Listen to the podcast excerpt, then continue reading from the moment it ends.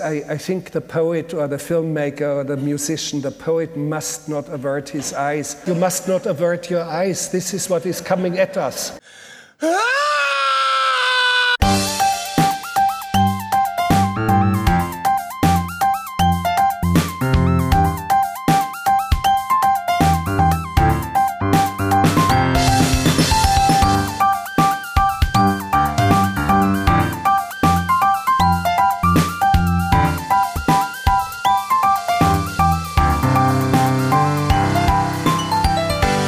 Hello, and welcome to One Good Thing, the podcast that just can't decide who the hottest mummy was.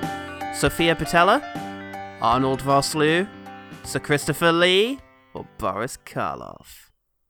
You know what I'm talking about. No consensus. My vote's with Lee. yeah, it is. Uh, we are joined in our excavation. Oh, sorry. I'm Paul, Salt. I'm Paul Goodman. Thanks. Oh, Forgets their own I like to- format. I like to fucking spring it on you every now and then. I'm Paul Salt. What? And today, uh, we shall be joined in our excavations by Baby Beard Media. Bearders, please introduce yourselves. also, we're um we're we're a three-peat. Uh, so do do you put that in your the little jingle three in the bag? You've Oh my Holy god! shit. You Are are. we You're three men? Freeman now. We're You're the three men. first Threeman. Christ. You're the first physical Threeman. Oh, free to a man, free in the bush, free, free, yo. Your podcasts are good, mate. hello everybody. I am Sean. Oh. I'm Phil. Um, and we are two fifths of Baby Beard. I don't know how it works. It keeps anymore. changing. Um, we run two podcasts currently. One is Shut Up and Take My Podcast, a Futurama podcast that pits episode against episode in bloody glorious gauntlet battle for your entertainment and to prove that Jurassic Park is not the best. And Imaginauts, a com- Imaginauts, a comedy show about useless information taking place aboard a fantastical starship. You're going to slag off Jurassic Park in that one as well. If you'd like. just to just to really get the point home. There's actually a whole episode dedicated to, to slagging it off, yeah. Excellent. Well, today we shall be having a good old root around in the remains of a once great set of intellectual properties that a crazed dictator built a gaudy palace on top of. Did I just compare mummy director Alex Kurtzman to war criminal Saddam Hussein? No? Maybe if you agree with me. I'm joking if you disagree with me. Legally speaking, no. I can tell from your silence that I was joking. Um. Welcome to a new world of gods and monsters. The Mummy! Yeah. The first non Brendan Fraser starring mummy film of the century, the first film directed by mostly terrible screenwriter Alex Kurtzman, apart from that other one, and the intended first film in, in a planned and probably scrapped Dark Universe franchise, if you don't count Dracula Untold, which no one did. Luke Evans doesn't. no one had even heard of it. Even Luke Evans. Luke who? said Luke Evans. That- that's not how- what are you denying? Dracula, what? Sounds like a loser. Sounds like a real dick. I wouldn't trust him. The Dark Universe was to be a shared seri- a shared series of films featuring all the classic Universal monsters, like Creeper, Paula the Ape Woman, and Abbott and Costello. I didn't make any of those up. Uh, but the mummy was wrapped up in negative reviews from critics. Oh, Oh, that's the first. you Uh, I missed that. was nominated for eight gold awards. because of the Greek god awards. Um, Greek god, I don't know what the fuck's happening. It was nominated for eight golden raspberries, and most importantly, like only importantly, uh, it lost around 95 million at the box office. I think it's also important to mention they won one of those Razzies. Did they win one of them? Yes, Which one did uh, they win? Worst actor went to Tom Cruise, ladies and gentlemen. Good lord. What a bunch of shit. Maybe it was just like Tom Cruise's time, like Gary Oldman with uh, Darkest Hour. He's like, uh, he had it coming. This is, you know, this is actually for Oblivion, right? I know. That's him at the ceremony. like that happened. Now, I've handpicked the critic reviews that didn't in some way compare the movie to a rotting corpse, leaving me with two to choose from. So here are those. okay, Megan Basham, uh, writing for World, said the mummy buries its. Oh, fuck. Berries. I guess we've got one then. The mummy buries the clear moral themes that make superhero movies so popular, making light out of darkness may curse this franchise. Note, not dark enough. Discredited because of the pun. A.O. Scott, writing for the New York Times, and I'm not sure I've quoted him before, but I'm actually very fond of him. It will be argued that this one was made not for the critics, but for the fans, which is no doubt true. Every con game is played with suckers in mind. But fans of what? the fans of Tom Fans Cruise. of really formulaic, uh, tone deaf movies, I guess. fans of Suicide Squad. Hmm. Been Yeah, that's clamouring right. for Exactly. That's right. The Enchantress Oh, solo imagine Suicide Squad with Tom Cruise in it. No, There you I refuse to imagine. That. Tom Cruise for Joker, thank you. movie. Public enthusiasm was less convincing than any Russell Crowe accent, even his own. Robert Blenheim, writing for Amazon UK, confesses Here's a true story.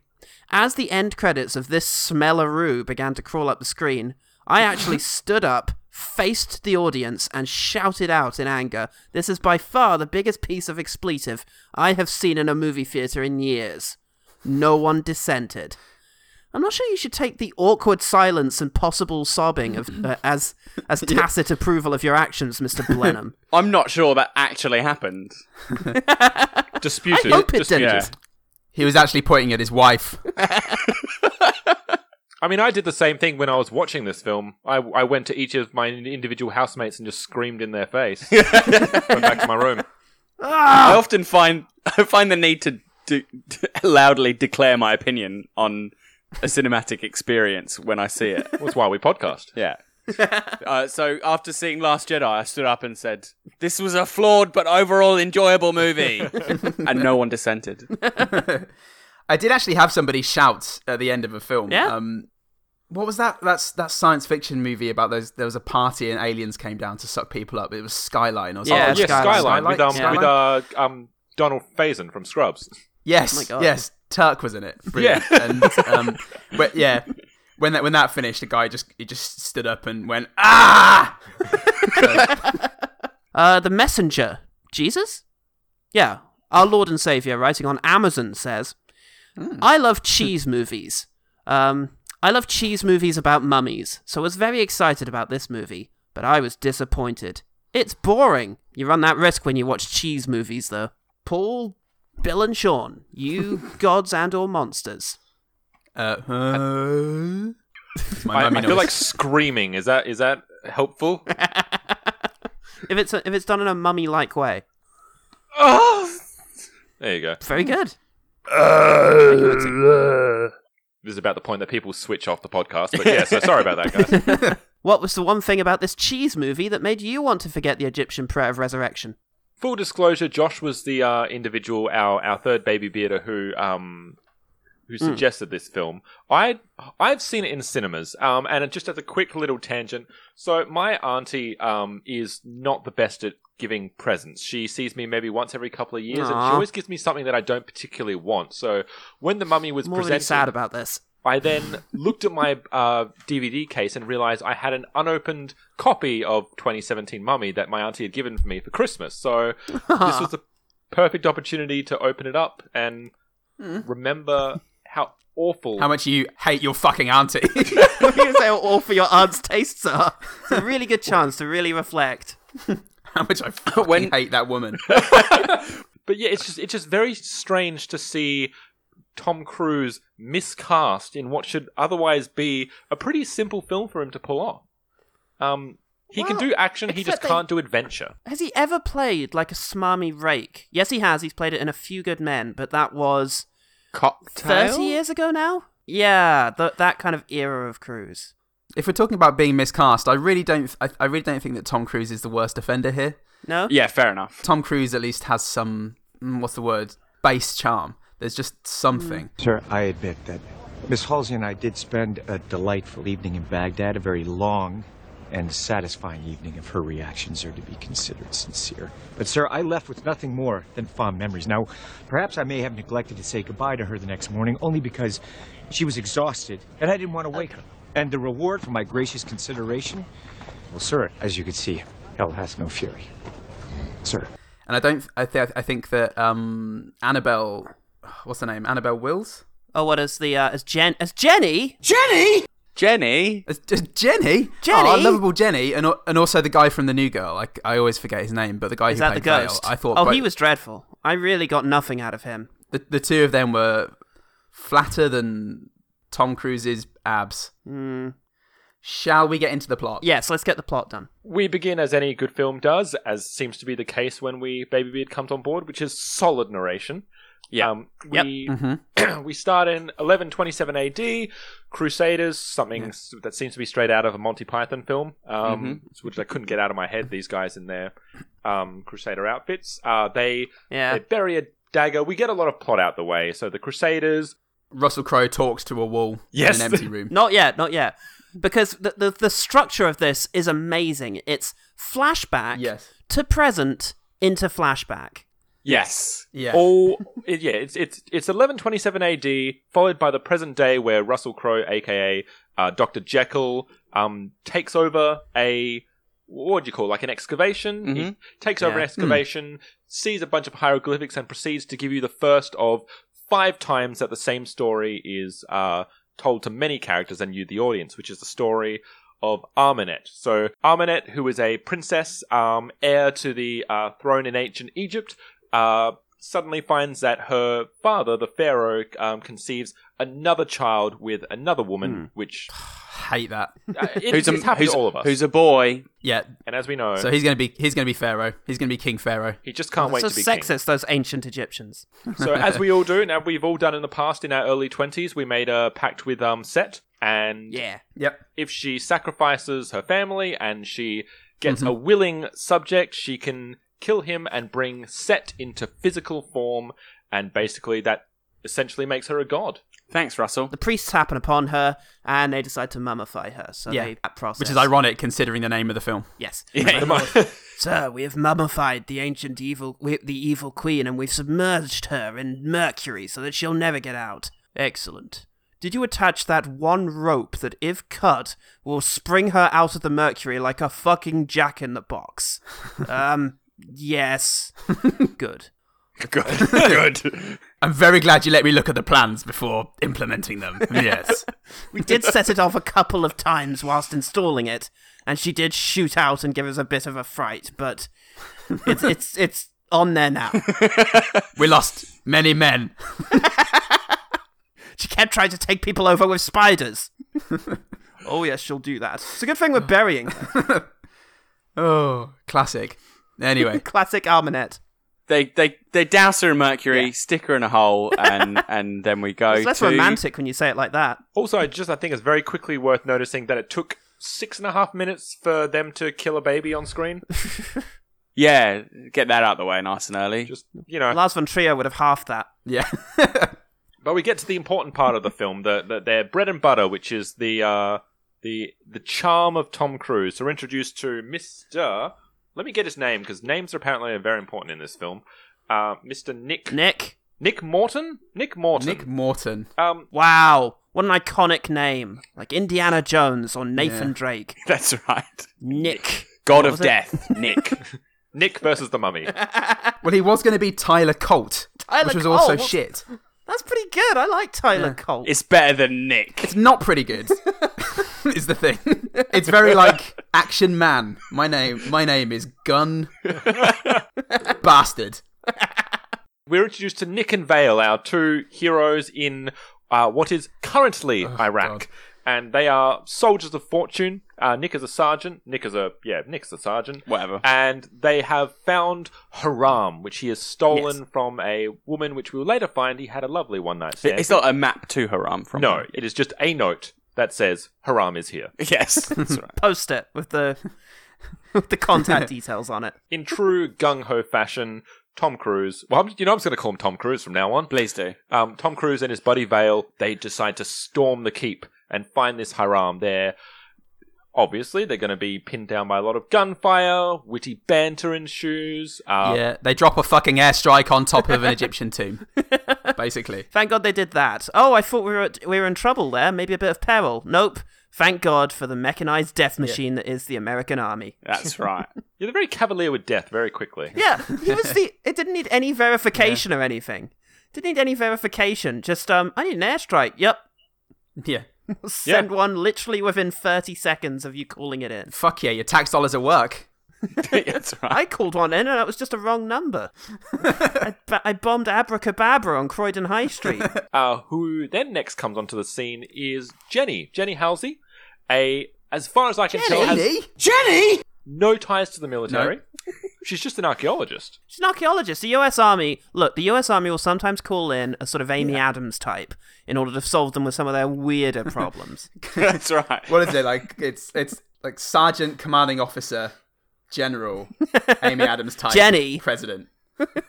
yes, that's right. That's the command structure. Um, yeah, ostensibly she is there to protect uh, valuable artifacts from uh, the Taliban destroying. Yeah. I just feel like the military wouldn't give a shit. No, I don't think That's so either. that's the difference between us and the Taliban, guys. Hey, Mary Beard gives a shit, okay? And she's she's got a lot of swing with those with the US Army. Yeah, so it turns out Mary Beard had a one night stand with Tom Cruise. And, um, anyway, uh, a- and Tom Cruise stole the map from her, but it doesn't matter because they've got this big old fucking Egyptian thing underground. So let's all go and inspect it before um, before the, the bogies come back. so he gets exactly what he wants, and they all jump into Yeah. the tomb. So Jenny, Nick, and Vale jump into the tomb. They explore the creepy mercury that is all around them. They find a find the tomb itself, um, and they are told that there are bogies inbound and Yes. that they have to get out straight away. But it's not a tomb, is it? It's a prison. It's a pause for effect. Prison. Oh well, Tom Cruise just fucking looks at his gun and then shoots the cable that seems to be holding everything together. like a monkey's trying to figure out a banana. that's right. So we get a, a, another flashback um, where Aminette uh, gets introduced to Tom Cruise. They have a bit of a moment where she proclaims him to be the chosen. He moves his eyebrows up and down a good 10, 15 times to to show He's having a vision. Yeah. that's what happens when you have a it's his vision. vision face. yeah, We all have one. Ugh, ugh. his vision. oh, my face. vision dear. face is really embarrassing. Ugh. uh, and then spiders, just suddenly spiders. Then Spiders. spiders. Oh my god, that's. Hang on a minute here. Were there any spiders in Surf Ninjas? Because if so, then you boys have. Uh, God, sp- spider you've got a trifecta. theme going on. Let's say yes. Were you were you producers from the eighties and nineties? were you homophobic film producers from the eighties and nineties? guys? Vale's been bitten by a spider. They all get onto the chopper. They take the 5,000 year old artifact Yeah. with them. No one seems massively concerned that Vale seems to be going into some sort of shock. Yes, Spider bite. he's quite clearly dying in front of them. They know he's been bitten, but nah, it's fine. It's fine. Yeah. Don't worry Just about it. Vale being Vale. Sweat it out. He's the comic relief. Help me! Remember, Have a Lucasade. You'll be all right. Nick Nick is his best friend. He just Yeah, does his not only notice friend. him die. That fucking guy. Joker. Ugh. Always pretending to Always go not pale breathing. and die. anyway, he starts scraping at the tomb with a knife, and um, that is cause for concern. Yeah. But shit only really picks up when he does stab his commanding officer. Anyway, the uh, plane crashes and only Nick and Jenny survive. There you go. That's five Yeah. minutes done. Thanks. Great. Thanks for that. Um, cool. Yep. So Nick wakes up. He talks to a demon veil, a zombie veil. Yeah. This is when Veil becomes comic relief, truly, Uh, Properly, yeah. properly. Quote unquote. Now he's dead. now dead. he's Um, dead. he can finally, finally make us laugh. The same thing will happen to Jim Davidson. trust me. Trust us. And we go from that comedic scene. We cut to the church where the uh, where the plane has crashed, and this is where the horror element comes in. Oh, we good. discover the mummy. That's what I came for. Search team discovers um, the mummy, and she proceeds to suck the life um, out of the the entire search team. Spooky. So sucking occurs. We we cut back to Jenny and Nick. They rehash the set story again. Again in the pub, yeah. So we've been Yeah. told three times. But even Nick Morton isn't isn't on board with it this time because he just goes for a piss. yes. Fuck this. in the ladies. Yes, in the ladies. Has a conversation with Vale. The curse gets mentioned again. So we're very on board with what the curse is and Is what oh is he cursed? There's a curse. He- he's alright. very cursed. oh, okay, he's cursed. Cool. Super cursed. It might just be a head cold. Shit. Maybe give it a week. Um, and so Nick Nick can't really handle this, so he goes out, takes a breather in a dark alley, as you do. Um, Yep. and meets Well, in England, it's all you've got. meets Arminet for the first time, which is also either a flashback or a dream or a thing, or he just gets his mind erased because then he ends up in Oxford. in Oxford. Yeah. Yeah. Right next to Well, the yeah. Radcliffe camera, which is a, a really distinctive landmark to use once. They they end up at some creepy church. Yes. The the rit- basically Arminet lures Nick um to complete the ritual. And because she knows Yes. inextric- inextricably where the dagger is, as you do, surely. Yeah. She knows where the dagger of Set Yeah. is, and you need, and we didn't mention this before, you need the dagger with the gem together to complete the ritual. Um, so Arminet grabs the dagger. Oh no, there's no gem. We can't complete the ritual. And so, Ah, No. hate it how when she that noticed happens. that literally at the last minute. Yeah. She's got great eyesight and instincts. uh, yeah. Imagine if she'd have just stabbed him and oh, the embarrassment. Oh shit! Oh, whoops. oh, Have to find a new chosen one. Right. Hey, Jenny. Jenny, you'll do. Jenny. Jenny! Um. a rather a rather entertaining fight scene occurs. Actually, Yeah. Getting his head, getting his Yes, fist well- stuck in heads and kicking his Yes. kicking his way literally through the zombies.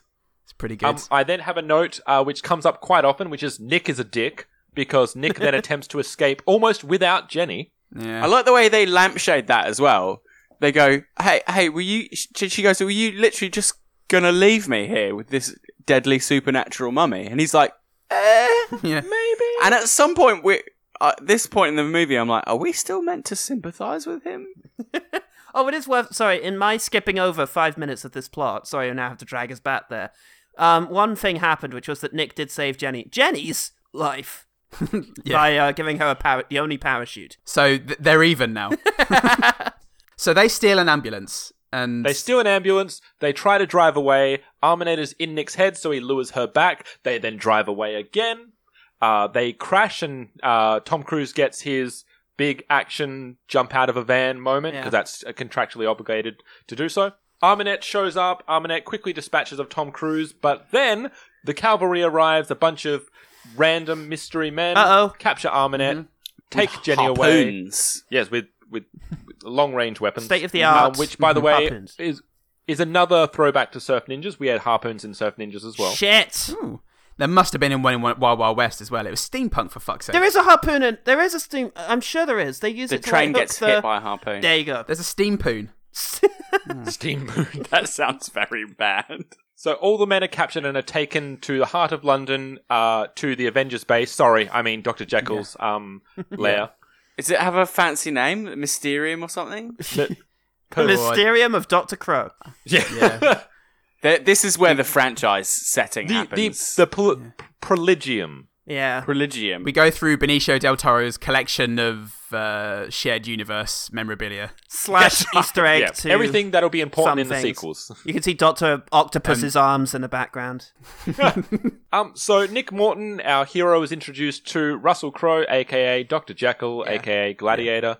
Um, and there's more exposition brought up. Yes. I guess about the nature of the curse and the nature of why he's here and what they're trying to do. Yeah. Just pretty much setting up the Dark Universe. Yeah. Well, all they have to do is is let her turn Nick into the god of death, and then kill him, and then evil the evil's done. No more They death. win. Yeah. Nick's really happy about it, obviously. Yeah. Yep. Um, yep. Of course. Yes, yes, of course. Whilst he just fingers the parachute cord.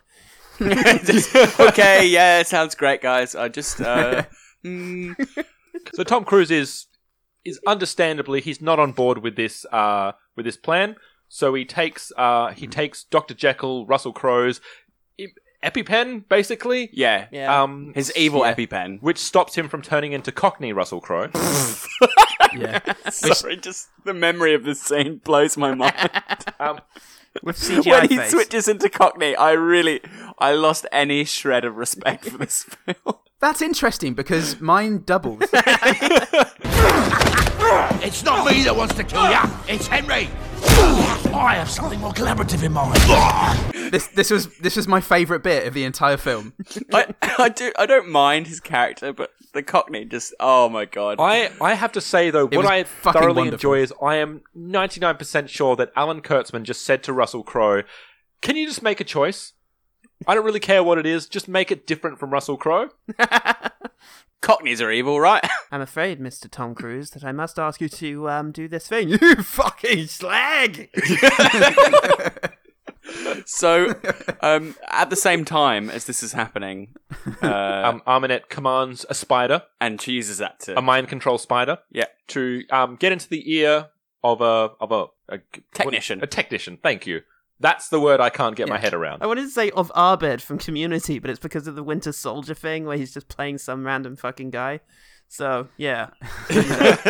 Yeah, so Ar- Arbed just goes mental. Yeah, gets an axe. Basically. Stabbing everyone. he he unlocks all the bits and then he axes up some electronic bits. Um, Hyde gets dispatched. Um, Nick and Jenny realize they need to get to the stone.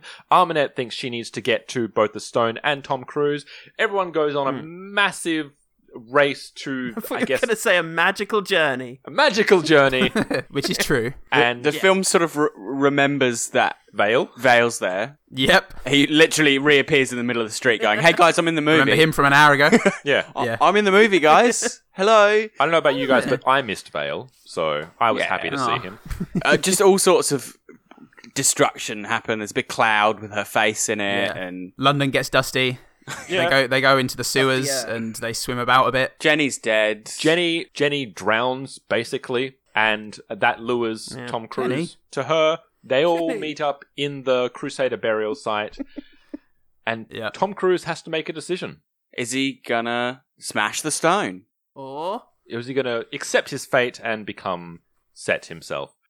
And so the motivation, the decision to do that is because the girl who he he sort of has hung out with a bit, who doesn't really like him, is dead, and he'd rather Yeah. her not be dead. Mm. And he may or may not like as well, because also, other twist, it turned out that the reason he pulled the cord on her parachute on that plane sequence we skipped was because um, he thought there was another one.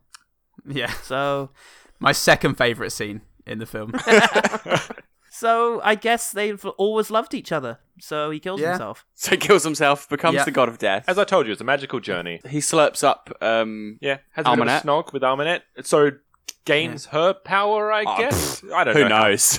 So he does what any normal god would do: screams in Jenny's face, and that brings That wakes back to her life. up. Yeah. He does his creepy face, his literal creepy face. Yeah. And then and then he does his creepy He scares her awake. That's, that's right. And then he does his creepy stand in the corner in the shadows. Because he's a monster now. Oh. Ugh. He is the first Avenger. Damn it. Is your face all messed up like um, Vanilla Sky? No. They've stopped de aging That's right. with CGI. I don't want you to see it. We've run out of money to do it. and then Jenny and and Russell have a nice conversation where they they know that they're setting up a franchise. Yes. So Nick has escaped off Yeah. into the into where God wherever Egypt somewhere. Yeah. Yeah. Yeah. Uh, he brought Vale back to life, and so over this, We, we know that because he says this. Thanks. Yes. Thanks for bringing me back to life, Nick. And that is Back not. to life after I after I died tragically in a plane accident last year. And then we stopped at Starbucks. yeah, it's, it sounds like we're mocking the dialogue, but it, that's pretty much exactly what he says. yes. um, and yeah, Russell Russell Crowe and um, Jenny proceed to Dark Knight it. Um, Yes, yes.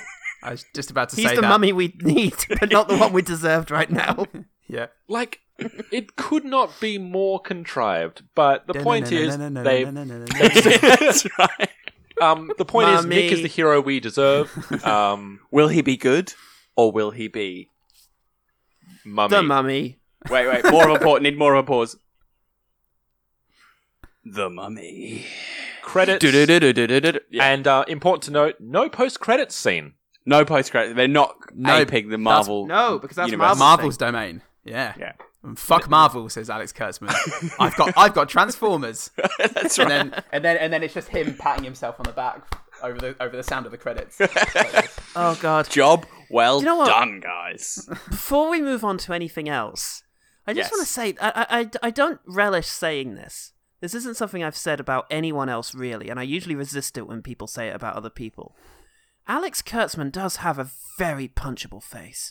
I don't know if you've spent much time looking at Aw. it, but it keeps coming up when I look at this stuff.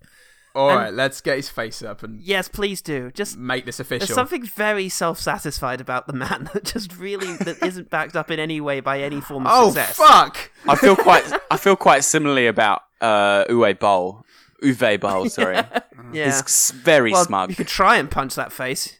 He'll We- invite you to we're a special looking- venue to do it. Yeah, do you know what I feel like doing? Knocking his glasses off his face and then stomping on them.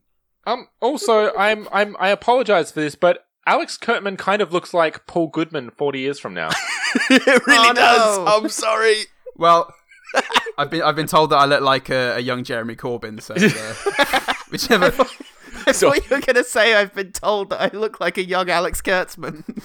yeah. I've also been told uh, Macaulay Culkin when I don't have a beard. That's why he never not has a beard. So it's a fucking shining, shining journey ahead of me. From Colkin to Kurtzman, the Paul Goodman story. I am a huge fan of the Universal monsters and have been since I was a kid. And I, when Universal asked me if I'd be interested in doing the Mummy, I jumped at the chance. It, the challenge was figuring out a way to to pay tribute to all of them, but but also bring something new to the table. Okay, I would like to split this conversation in two, um, and then have neither. So we have two things to talk about here, um, and the first one is the 110-minute standalone blockbuster film that you just theoretically spent 15 pounds or 20 dollars seeing. How is this as an action an action movie? You brought the kids. You you spent 60 bucks on the fucking family ticket. And now you've eaten your popcorn and you're on your way out. How are you feeling? Well, the kids are bored to tears. W- was this marketed as a family film? N- No, no, you know, it's no. just like a. You- You're, teenagers, Family well, blockbuster. you know. You brought the Yeah. kids kids because you're a bad parent. Yes, that's right. You brought the And you kids d- as a punishment. Look, I didn't mind it.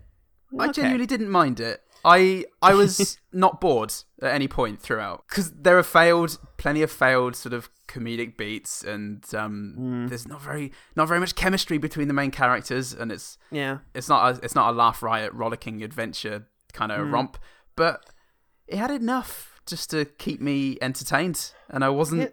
There was there was no point during watching where I went, yeah, I'm ready for this to end now. Uh, or uh, please end now, for God's sake. By contrast, I think I felt like that almost all the way through. I, I found it very exasperating to watch. The question in my head the whole time was why? Why are they making this? And obviously, the it is to make money, but that is not a good enough incentive. So I had a, a kind of a low level anger all the way through this film. um, Simmering. yeah, it's a kind of seething. These poor VFX people working their butts off in service of this soulless, soulless film. Hmm. Um, yeah, that's that was my response.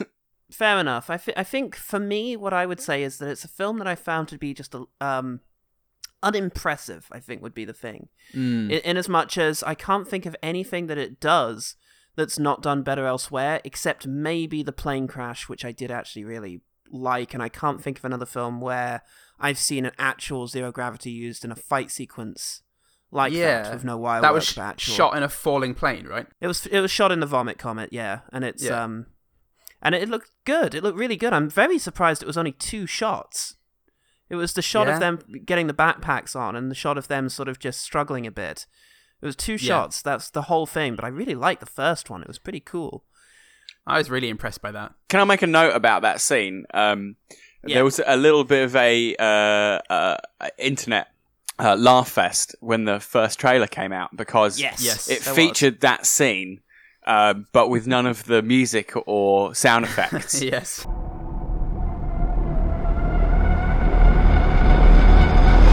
Pan, pan, pan. This is November 4, zero, niner, niner. Ah!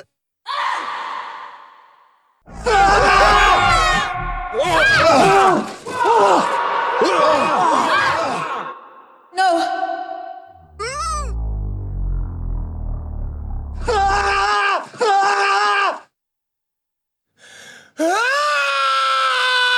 It's like people going off the uh, es- the escalator to nowhere, isn't it? yeah. Yeah, she gets sucked out of the plane and she goes, ah! it's very embarrassing. And they play the exact same Tom Cruise scream twice. yeah, they Very do. strange. Yes, Ah, yeah. ah, ah. Um, For myself, I, I, I had to be wary of. I just take note of two very important things when I was kind of prepping for this movie. In that you always Mm. talk about these franchise movies, especially when they're starting up. They're they're they're made by committee. You've got a bunch of producers in the Sure. Mm. room, and it's like you know, add this, do this, make sure this is set up, make sure you harken back to this. We want to have this done, and it's just a blancmange of shit Mm. and chaos. What that's doubled by is the fact that the writing team involved with this film, contextually, you have to look at two things. Number one, the director, who is Alex Kurtzman. Number one is that this was Yeah. his directorial debut as far as a big budget film is concerned. Yes, there was one other film, but it was small.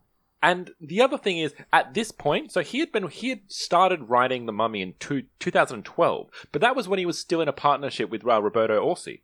Um, by this Hmm. point, his longtime collaborator, who he worked on Legend of Zorro, the first two Transformers film, Amazing Spider-Man 2, all fantastic films. Um, Yes.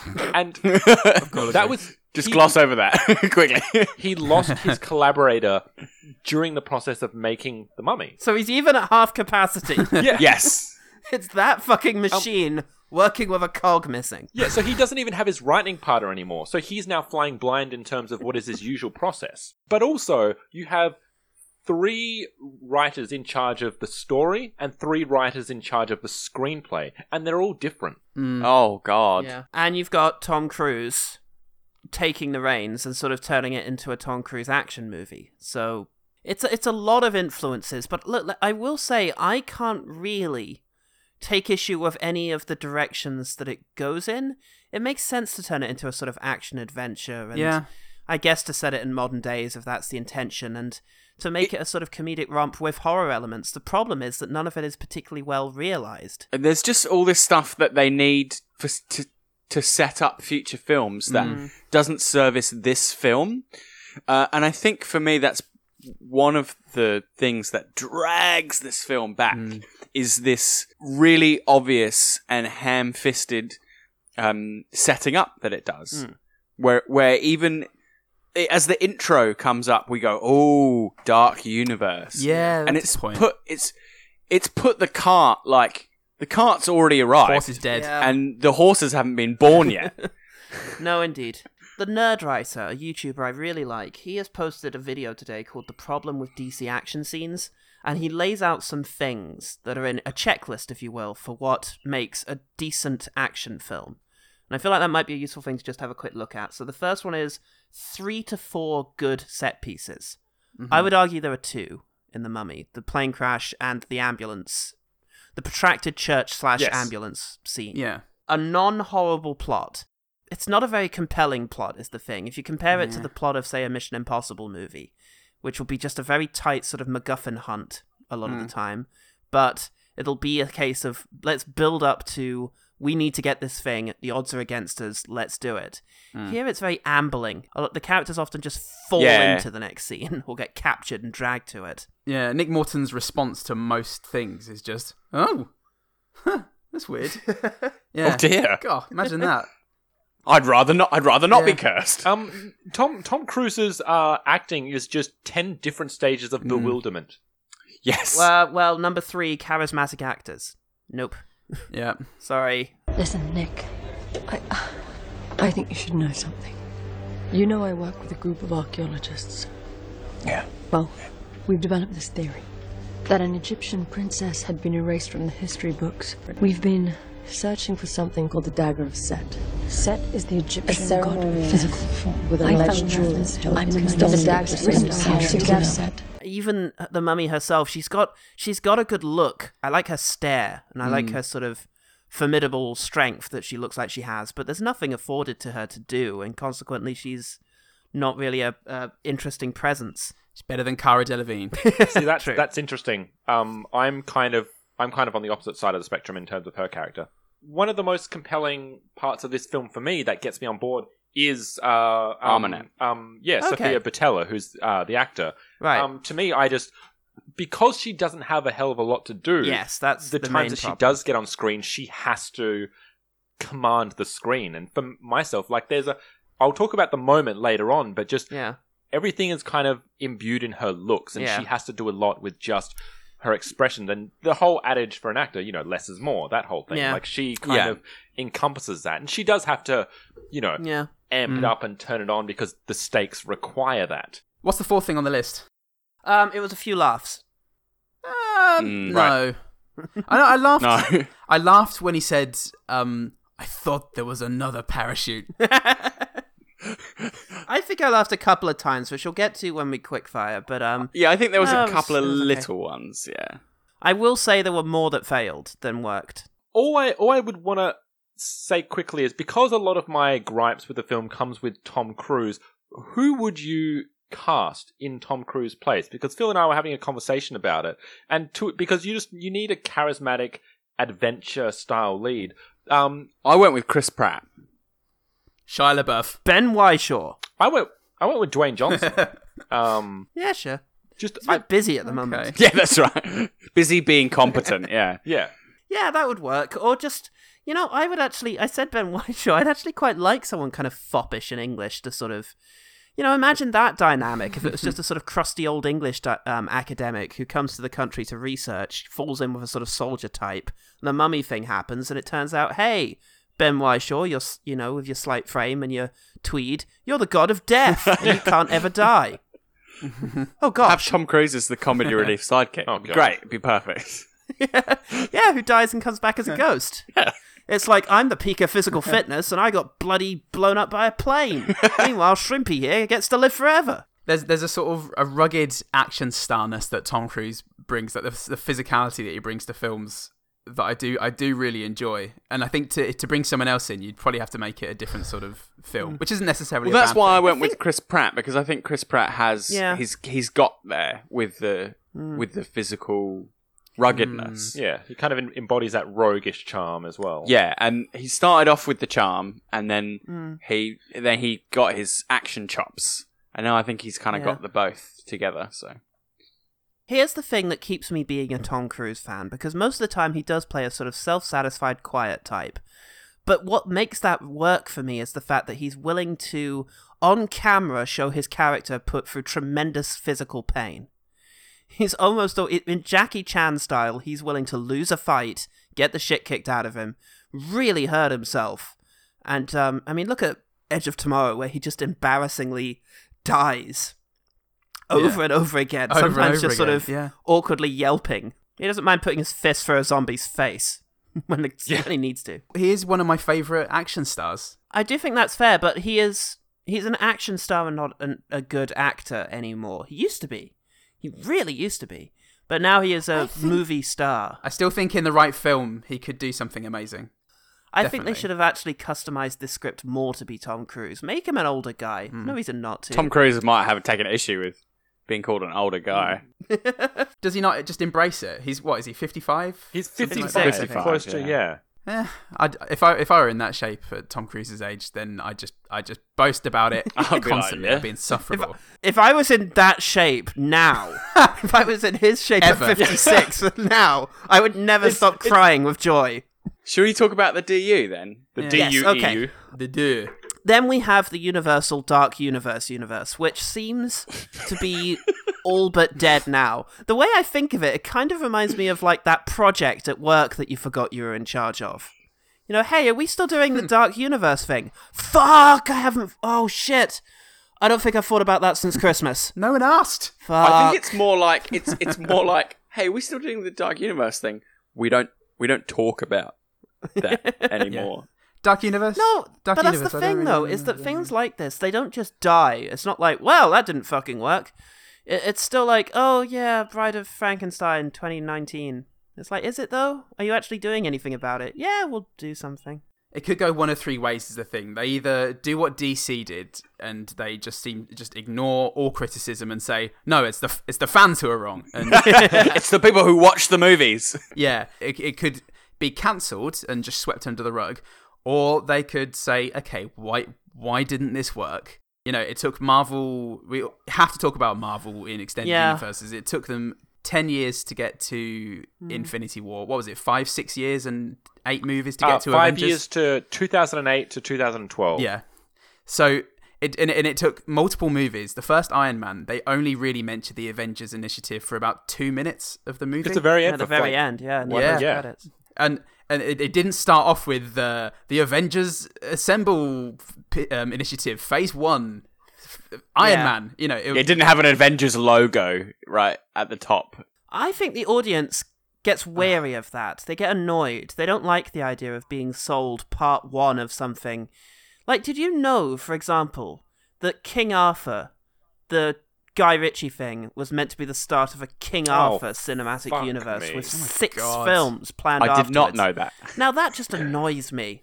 yeah. Like a Friar fucking Tuck movie? Go- no, go away. This is ridiculous. It really should go the other way around, Hmm. right? So it should be they should make the movies they want to make, and the audience go, "Hey, we want to see more of this, and we're Yes. going to tell you by s- by watching the crap out of it and Yeah. Hmm. buying all of the DVDs and streaming it."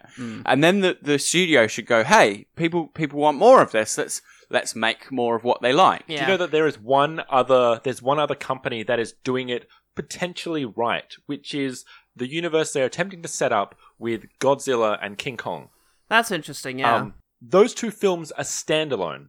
Yes, they are. You wouldn't guess that they were related. Is um, Godzilla Skull? Um, sorry, what was the first? It was just Godzilla, wasn't it? Godzilla 2014. Godzilla, Skull Island, Godzilla Skull Island and uh, Kongzilla. and Kongzilla. That's the one. So I've, I've got to say that unlike King Arthur, the idea of bringing the Universal monster movies back and having a shared universe of them, it's not inherently a bad one for me. No, but it no. does feel like a bad one to make them Marvel-style action movies because the problem is Yes. I'm a big Yeah. fan of the classic Universal horror movies. Um, and I also really love the Hammer horror um, remakes of them that happened in the 50s and 60s. The crowd of, like me, the horror crowd, the people who. Hello. Hello. Uh, I'm the crowd. Um, the thing is, we're going to be put off by the idea of, you know, our subtle, slow burn horror films that were built on atmosphere and creepiness and strong Mm. performances and the villain roles. We're just going to be put off by big, you know, Marvel style clouds of dust and an ugly sort of green and brown color palette that, you know, reeks of modern military movies. So you're, you're turning us off. Meanwhile, the people who like Transformers movies probably don't care that much about the creature from the Black Lagoon. Yeah. So I don't. I I think it's kind of cancelling each other out here. The intentions. It's melding two things. And if anything, this makes sense for the Mummy because the Mummy does lend itself to being an Indiana Jones style action adventure as well as a Mm. creepy horror film. What are you going to do exactly when you get to Frankenstein? Because there have been two attempts to turn Frankenstein into an action movie in the past 10 years and both flopped. I say make these movies horror films. There are problems with that because these monsters, they all were enduring and powerful because they perfectly reflected, like all movie monsters do, they perfectly reflected an anxiety of their time. You know, vampires were all about, hey, stuffy Victorian men, what if a really sexy foreigner came and took your bird? Wouldn't that suck? and that was an anxiety we had, you know, for ages. And it's interesting that vampires still represent sort of the fear of lust and primal instinct, and they've kind of survived in that way, even into things like Twilight. That that sort of allegory continues. What else have you got? You've got Frankenstein, whose function as representing mankind's fears about its own creation and its own ambition have been completely superseded by AI. So, you know, that's where we put our Frankenstein stories now. It's stories of artificial intelligence. Ex Yeah. Hmm. Machina is a great Frankenstein movie. Then The Mummy, and The Mummy wasn't based on a work of classic literature, unlike a lot of these. It was based on the opening of uh, Tutankhamun's uh, tomb in 1922 and the supposed curse of the mum of you know Yes. of Tutankhamun. Yes. That a lot of it's kind of racist now because Yeah. it's steeped in ignorance of the culture and Orientalism, which was this Victorian obsession with the East and the idea of, you know, hey, don't go and steal their shit because those people might put a curse on you. I guess it, You know, i- and- if you were to bring it to a primal fear, you would say it's a, like a it's Yeah. a fear of of uh, of uh, what we've yet to understand of the cultural gap between what we know Mm-hmm. and uh, and what is exotic because it, it's so foreign to us we cannot Yeah. we cannot grasp its its power. I guess. I think that's exactly what it was, and I, I feel like that's a fear. I can't think of a modern analogy for that. And if if someone tried to make that movie, like Eli Roth made that Green Inferno film that was Mm. kind of similar to that anxiety, and that was widely panned. I don't know if you can make a movie about hey, foreigners are a bit creepy, aren't they? Could it be about greed or could it be about Sure. Hubris, yeah, it's about hubris, right? Sort of- Self-interest or I don't know. you know. disturbing things that should not be Yeah. disturbed for your own gain. So maybe it could be like it. Mm. more of a uh, like a, a bio horror, a body horror kind of thing, where you you unlock Hmm. the the secrets, but the the consequences of that are beyond your your ken. Yeah, sure. So it's like, hey guys, let's go discover this mummy. It's gonna be the best find ever, and it's all gonna be ours. We're glory hunters, and we're gonna we're gonna fuck we're gonna get our name in the Royal Academy. Fuck yeah.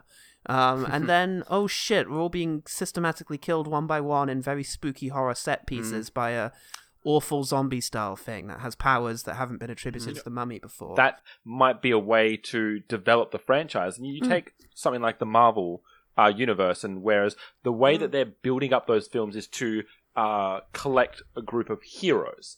And that's the main thrust. It's not so much the villains; it's how do we get all these heroes together. Mm. Where there's there's something really enticing to me about the Yeah. idea of you set up these films. If you take the straight horror route, you set up it the world is getting worse. It's not about the heroes, it's about the darkness that's accumulating. So all these monsters and, you know, Frankenstein Yeah. and Dracula and all these people through the horror genre you set up this sense of dread of foreboding that's just getting progressively worse and worse until finally when you get this collaborative film together it's oh shit we are way in over our head and we had absolutely no idea how bad There's there's um an argument I've I've sort of heard floated in the past is that that you know the desire for these kind of movies um, comes from the kind of global geopolitical situation, right? So the reason Mar- one of the reasons Marvel is so successful with their universe at the moment is that people feel the need for these very black and white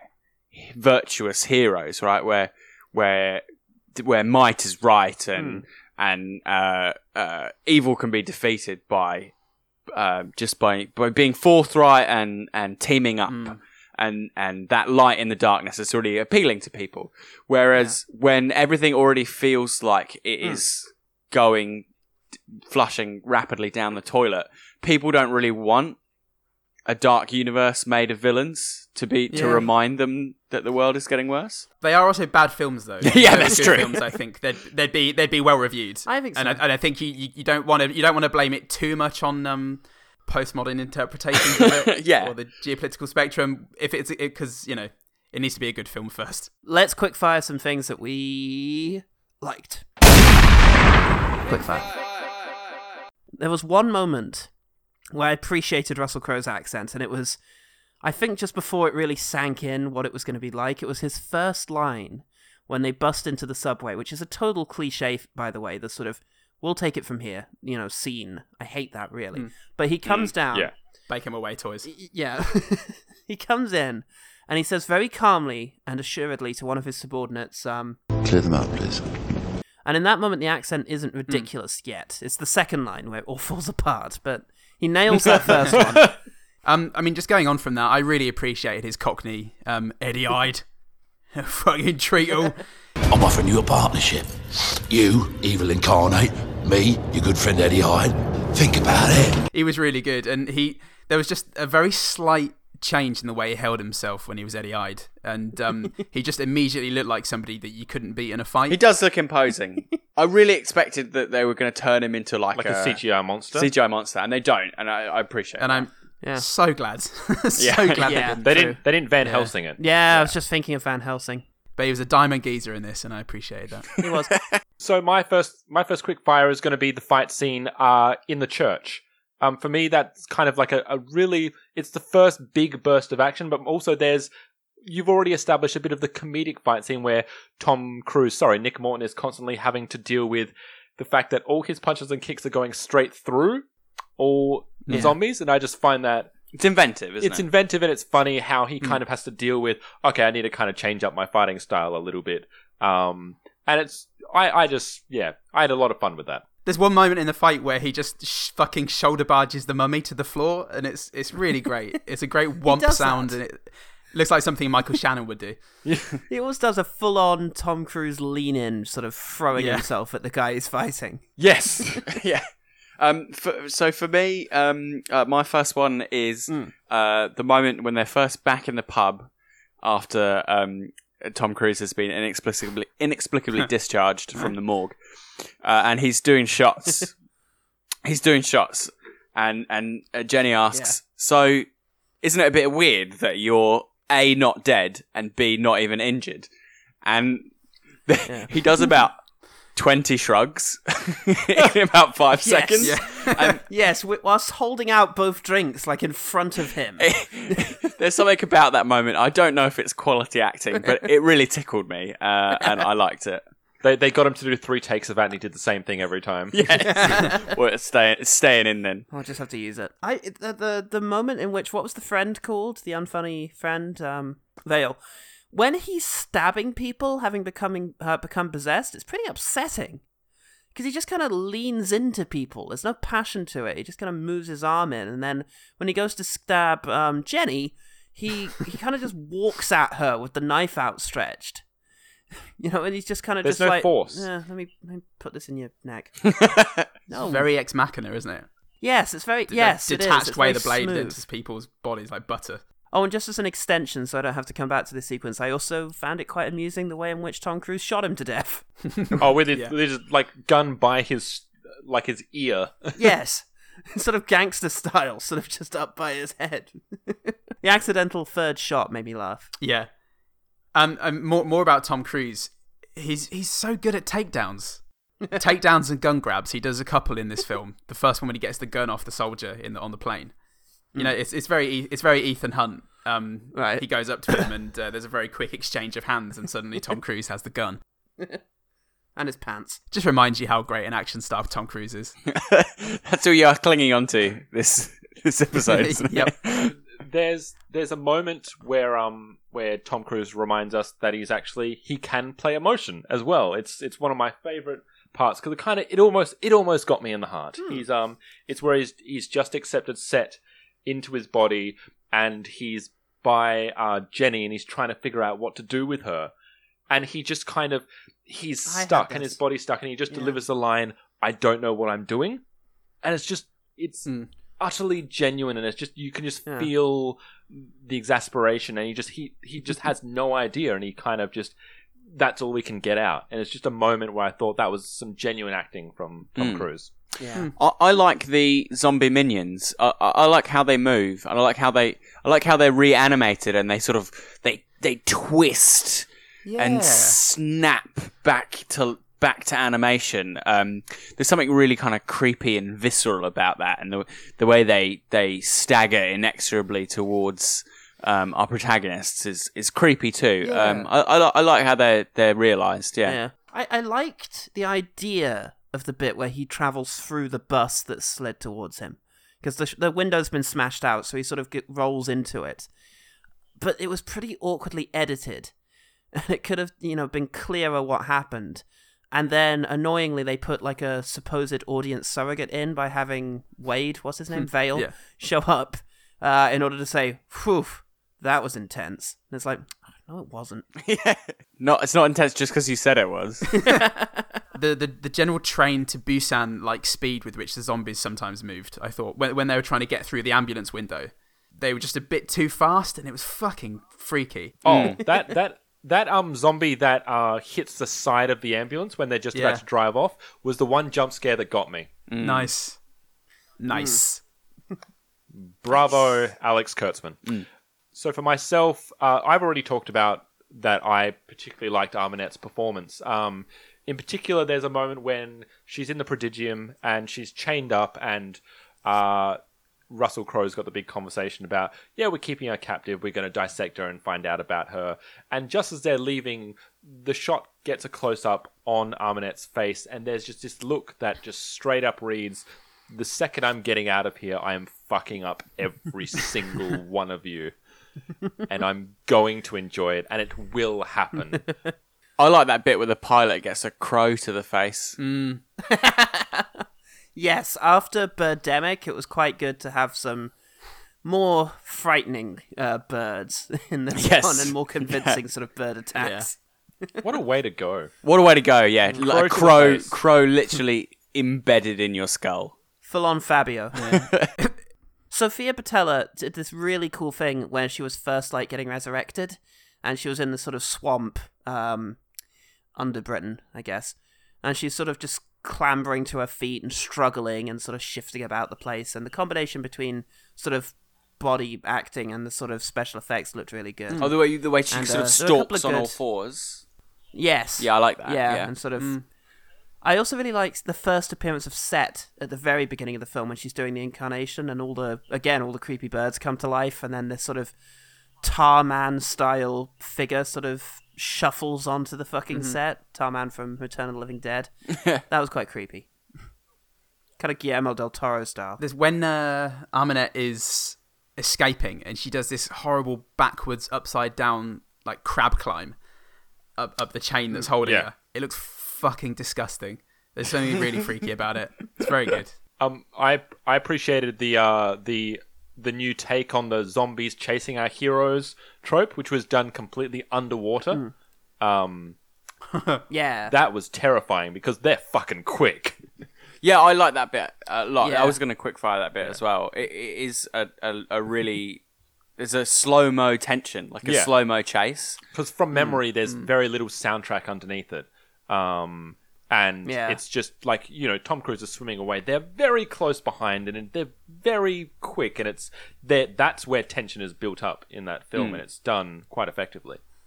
I guess so. So my last one is is kind of an ov- ov- overall thingy. Um, so, so I kind of like the the um, the sets and uh, the design. I think I think the kind of post production color grading, everything is is orangey, bluey, grey. It lets the whole thing down. But I think the the uh, prodigium itself is a really cool set. Like uh, apart from Okay. nothing else about the movie excites me to see see more things set there apart from the Hmm. set itself. I think it's a cool. I, I, I wish sort of more. It was more of a hub for the film. Like get there earlier and and and see what the Hmm. Mm. place has to offer. You know, um, you know, Would've does been it have does it have labs and libraries and stuff like that? I kind of wanted to know more about the Prodigium. It seemed like a really kind of cool place to, to set a Yeah. film. Okay, I, I quite liked the sort of creepy um the scene where they managed to get Tom Cruise on a table, the zombies, and she sort of comes to like say creepy stuff to him, which the version I watched didn't have subtitles, so I didn't know what was being said until I, w- I rewatched a clip on YouTube later. but it's kind of gross, like unpleasant things are happening, and like she's kind of, I don't know, getting the size of him and sort of measuring him up, and yeah, it was a good old fashioned bit of spookiness, which I quite liked. Hmm, cool. Um, okay, the last one I'll do is just a, a really cool bit of, sort of comedy, act, or action comedy that actually worked. Uh, there was a bit where Vale was trying to barge a door open, and then t- uh, Tom Cruise shows up and barges him and the door. Yes.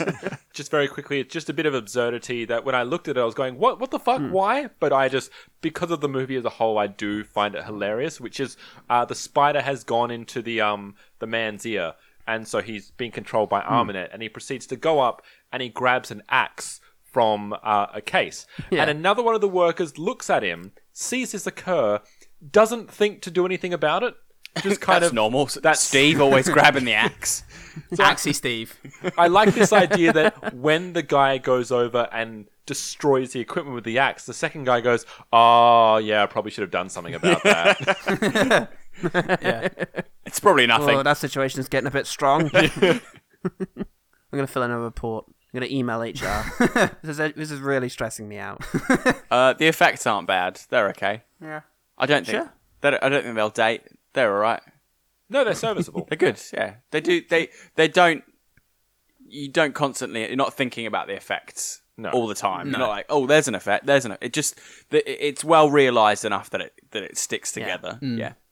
I think so. Until the big sort of CGI destruction of London at the end, I think y- that's that's pretty much correct. Yeah. Yeah. So I think the last good thing is really the thing that they knew to lead with because it was all over the marketing, it was everywhere, and it was that they did manage to. And I remember actually first seeing this um, this trailer in cinemas and thinking, "Ooh, Well, that's good. Mm. And that is the plane sequence. Yeah.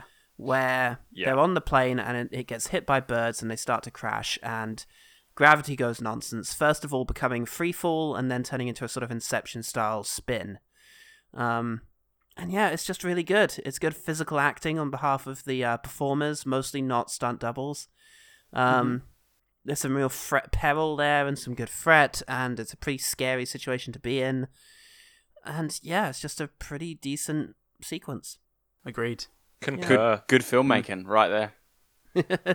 Thank you, Alex Kurtzman. Or Tom Cruise, really, if we're being honest. Paul, how about that OG team? The OG team. Launching the pilot said, I kind of like the mummy, not the greatest of time, but I thought it was okay. Plus, Tom always gives 100% even when doing the press tour. he drop kicked so many people during that Yeah, press he- he- tour. he doesn't. He doesn't use the stunt double during interviews. It's really admirable. Yeah. Always on fire. The way he just snatches the microphone off of aggressive reporters is fantastic. Years of training. Beyond the box set said Russell Crowe's phenomenal accent work and general scenery munching. he he did a lot of things to that scenery, um, many of which didn't make the cut, but it only got it's a 12 rating, so you know. Uh, TV in Space said I actually just liked the movie. I thought it was a fun romp. I liked the way they visualized the titular mummy. Thought the storyline was fun, though felt Hyde was a little shoehorned, but the idea of a wider group of monsters interested me. I really don't get the hate for it. I guess it's it's okay. I'm surprised at hate. I guess for me, I lumped it together with Pirates of the Caribbean Five as the worst film of 2017, and I saw those quite close together as well. So I stopped going to the cinema for a month or two after. Damaged. Just so jaded. It was a bad month. Uh, I can understand how the cynicism would make people angry. Okay, Mm-hmm. Ryan at 27 Backspace said the trailer they accidentally uploaded that didn't have music or sound effects is both very funny and makes you appreciate how important those things are in a film. Yeah, sure. Lesson learned. Finally, Smash Traves says Tom Cruise is the best thing about everything, so it stands to reason the isolated yell from that trailer is that my text message alert sound. and, and I think uh, I will add it into the the final cut here, but I think it's the one that sounds like Tidus from Final Fantasy X. and thanks, OGT! Thanks, team.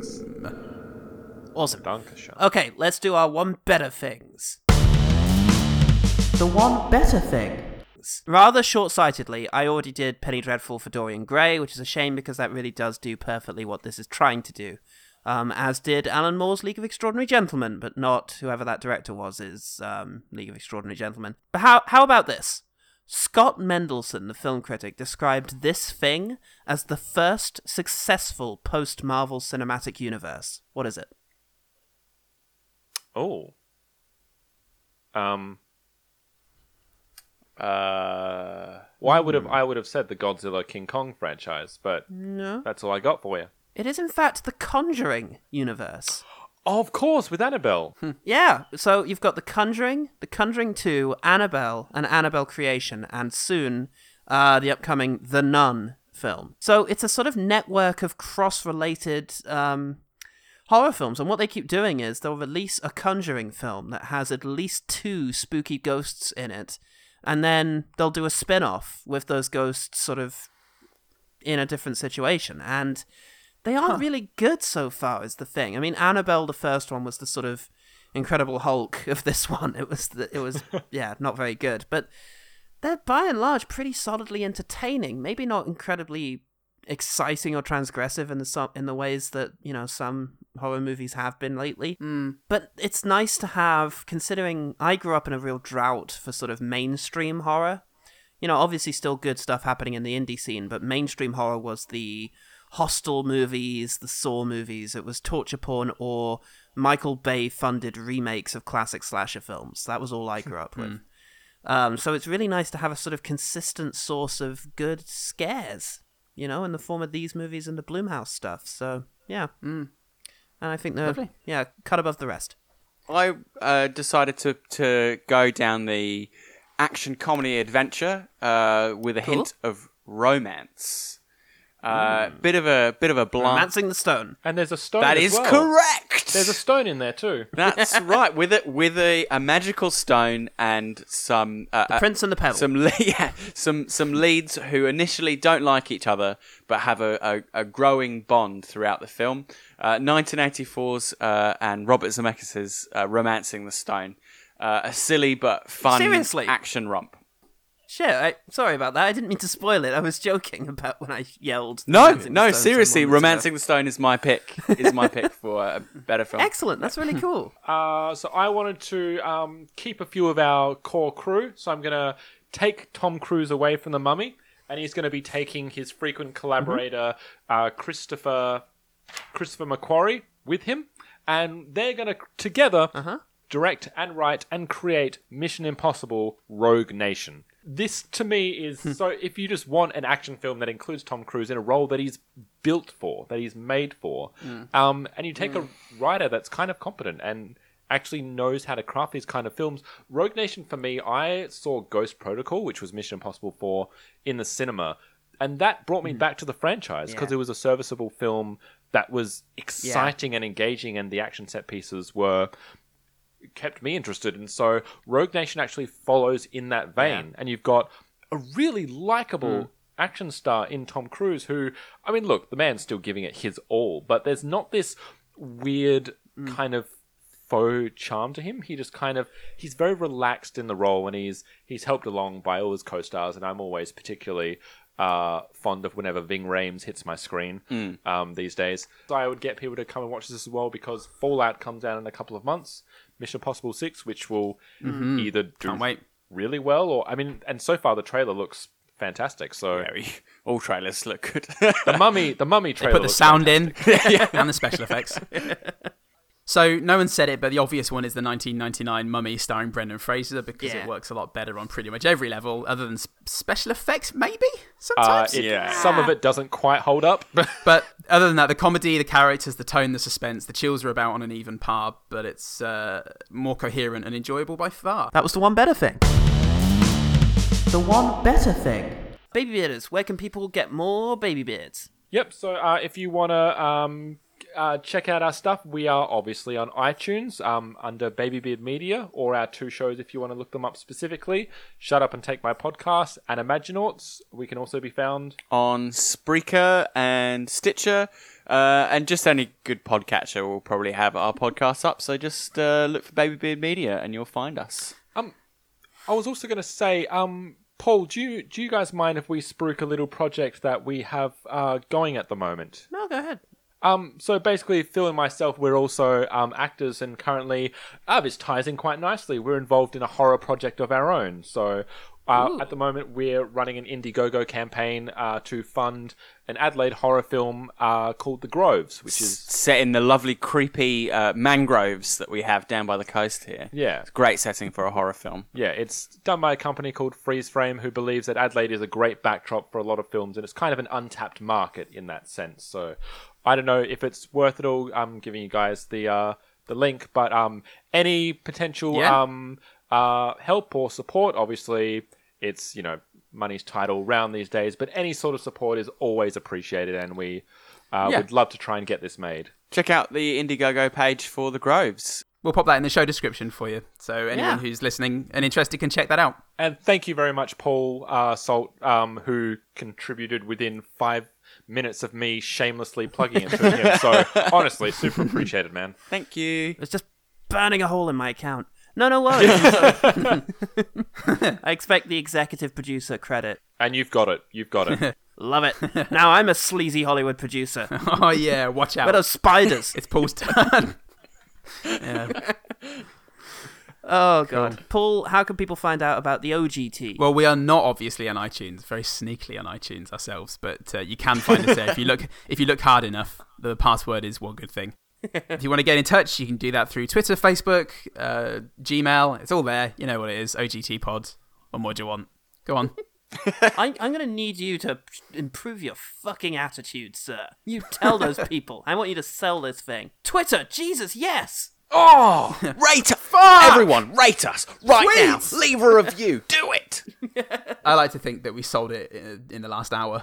Yeah, that's right. two two hours of recording. This is just rubbing it in at this stage. they got what they paid for. They know what this is. This is going to be reflected in your p- performance review. Not another one. yes, they're bi-minutely. This is this is hell. Help me, everyone. oh, okay. I'm Paul Sold. I'm Paul Goodman. I'm Sean. I'm Phil. And remember, the one good thing about The Mummy 2017, starring and directed by Tom Cruise, is when Hollywood superstar Tom Cruise and an actress of some sorts were hurtling towards the ground at a terrifying speed, turning all the gravity to nonsense.